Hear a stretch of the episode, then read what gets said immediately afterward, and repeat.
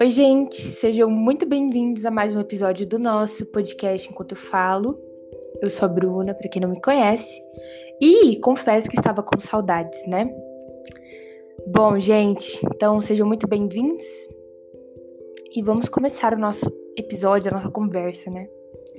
Como lema desse podcast, eu reforço quantas conversas são poderosas e o quanto das nossas conversas podem fluir muitas coisas boas. E um dia, enquanto eu orava, Deus me levou a um lugar de reflexão muito importante. E um tempo depois, no outro dia, conversando com uma amiga, esse bate-papo só confirmava o quanto eu não estava sozinha nos meus pensamentos. E que alívio, né? E eu queria compartilhar com você hoje, que está escutando esse podcast, uma mensagem poderosa que virou uma chavinha na minha cabeça. E eu creio que pode virar uma chavinha na sua também. É, bom, gostaria de começar dizendo que eu não sou psicóloga, nem especialista no assunto, mas eu acredito que nós não precisamos ser para termos noção de que a ansiedade tem sido um sentimento que tem dominado a vida de muitas pessoas atualmente. Né? Não é um assunto incomum, vamos dizer assim. Nesse caso, eu não estou me referindo à ansiedade como um transtorno, mas como um sentimento. A ansiedade como um sentimento ligado à preocupação excessiva com o futuro, tá bom? Então vamos lá. Bom, eu não sei você, mas eu sempre fui uma pessoa ansiosa, com uma mente muito acelerada e uma mente que habita a maior parte do tempo no futuro. E conforme eu fui percebendo o excesso desse sentimento na minha vida, graças a um bom processo terapêutico, eu fui concluindo que estava me atrapalhando, como tudo em desequilíbrio na nossa vida, né? e isso estava me atrapalhando de viver com integridade as fases da minha vida. Por exemplo, atualmente eu faço faculdade, moro com os meus pais, eu faço estágio e sirvo determinadas áreas na minha igreja local. Quando eu parei para perceber, a minha mente estava se preocupando se eu teria um bom emprego no futuro, se eu conseguiria realizar as coisas que Deus me chamaria a fazer futuramente, se eu seria uma boa mãe, se eu seria uma boa profissional, se eu teria estabilidade financeira. Enfim, eu estava extremamente ansiosa com esse tipo de coisa. Claro que às vezes a gente pensa nisso, no nosso futuro, enfim. Mas, gente, isso já estava dominando a minha mente. E não sendo saudável. Ultrapassou os limites, né, do saudável. E, obviamente, percebendo os meus pensamentos, percebendo a minha cabeça, Obviamente, eu comecei a orar muito por isso. E um dia, Deus me pegou de jeito e me fez refletir sobre isso. Lá em 1 Reis, no capítulo 7, na história de Salomão, a Bíblia vai trazer em detalhes o processo de construção do palácio. E tem algo nessa história que me chamou muito a atenção. No primeiro versículo, no versículo 1 desse capítulo, fala que a construção do palácio ela levou 13 anos. Então, o palácio levou 13 anos para ser finalizado, para ser concluído.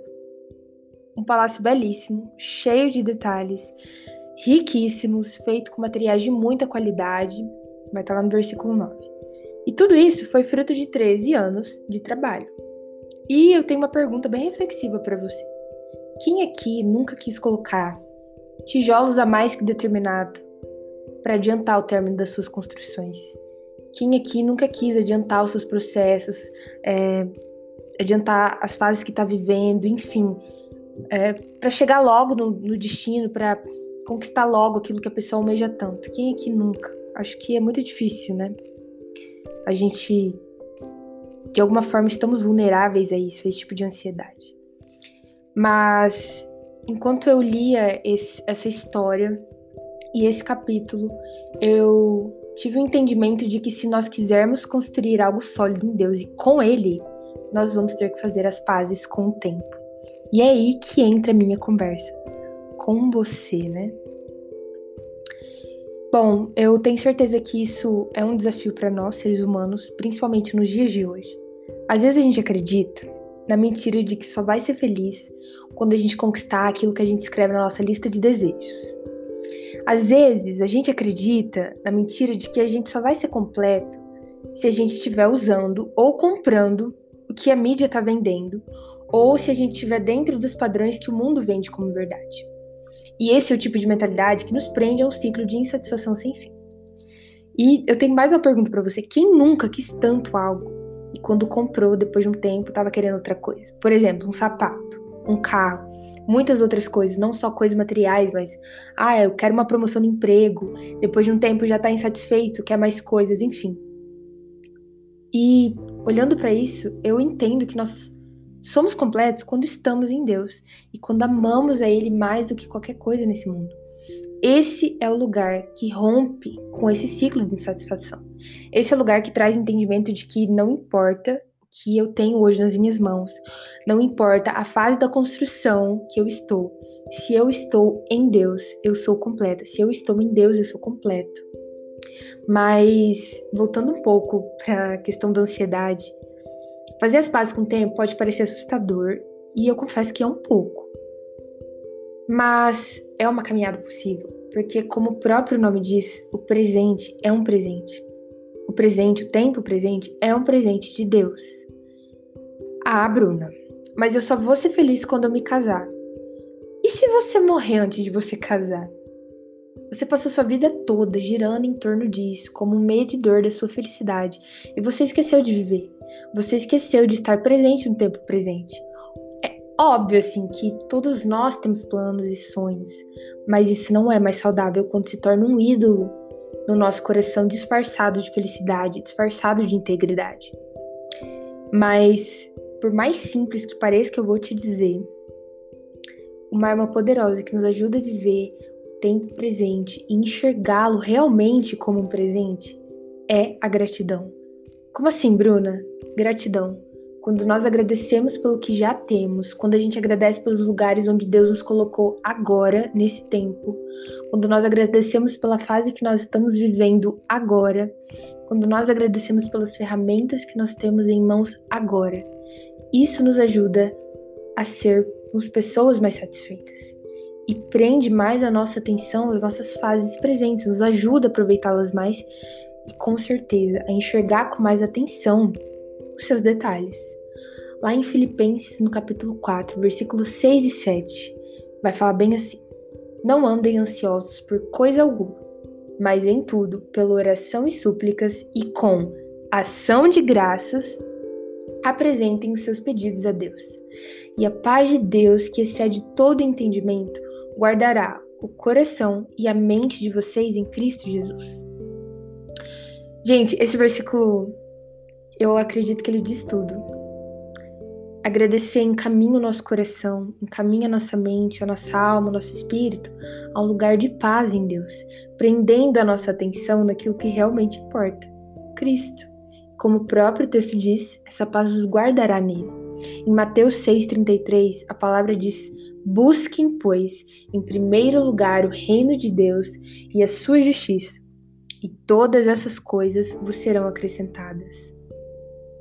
Olha isso, gente. Isso é, é uma chave, assim. Isso para mim é um tesouro na palavra. Porque para que a gente prenda a nossa atenção naquilo que realmente importa, que é Cristo. E Deus tem cuidado de nós, ele tem, ele vai acrescentar todas as coisas, a gente não precisa se preocupar.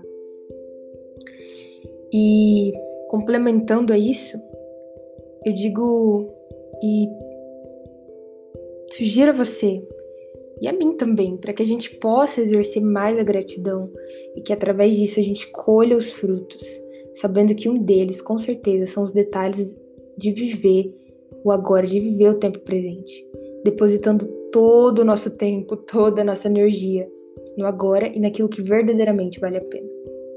Eu sei que foi muito rápido o que eu tinha para te dizer hoje, mas isso para mim foi algo muito poderoso, foi algo que impactou muito meu coração e eu espero que de alguma forma isso tenha falado com você, isso tenha, sei lá, é, incomodado a sua mente e trazido de alguma forma alguma resposta. Mas isso foi muito especial para mim, eu não esqueço dessa conversa que eu tive com, com essa minha amiga. E, enfim, muito obrigada se você ouviu podcast até aqui, se você ouviu esse episódio até aqui, se você de alguma forma me acompanhou até aqui. E é isso. que a gente viva mais no tempo presente, aproveitando todos os presentes que esse tempo pode dar pra gente, né? Muito metafórico, mas muito real, viu, gente? E é isso, galera. Até mais. Deus abençoe vocês. Beijos.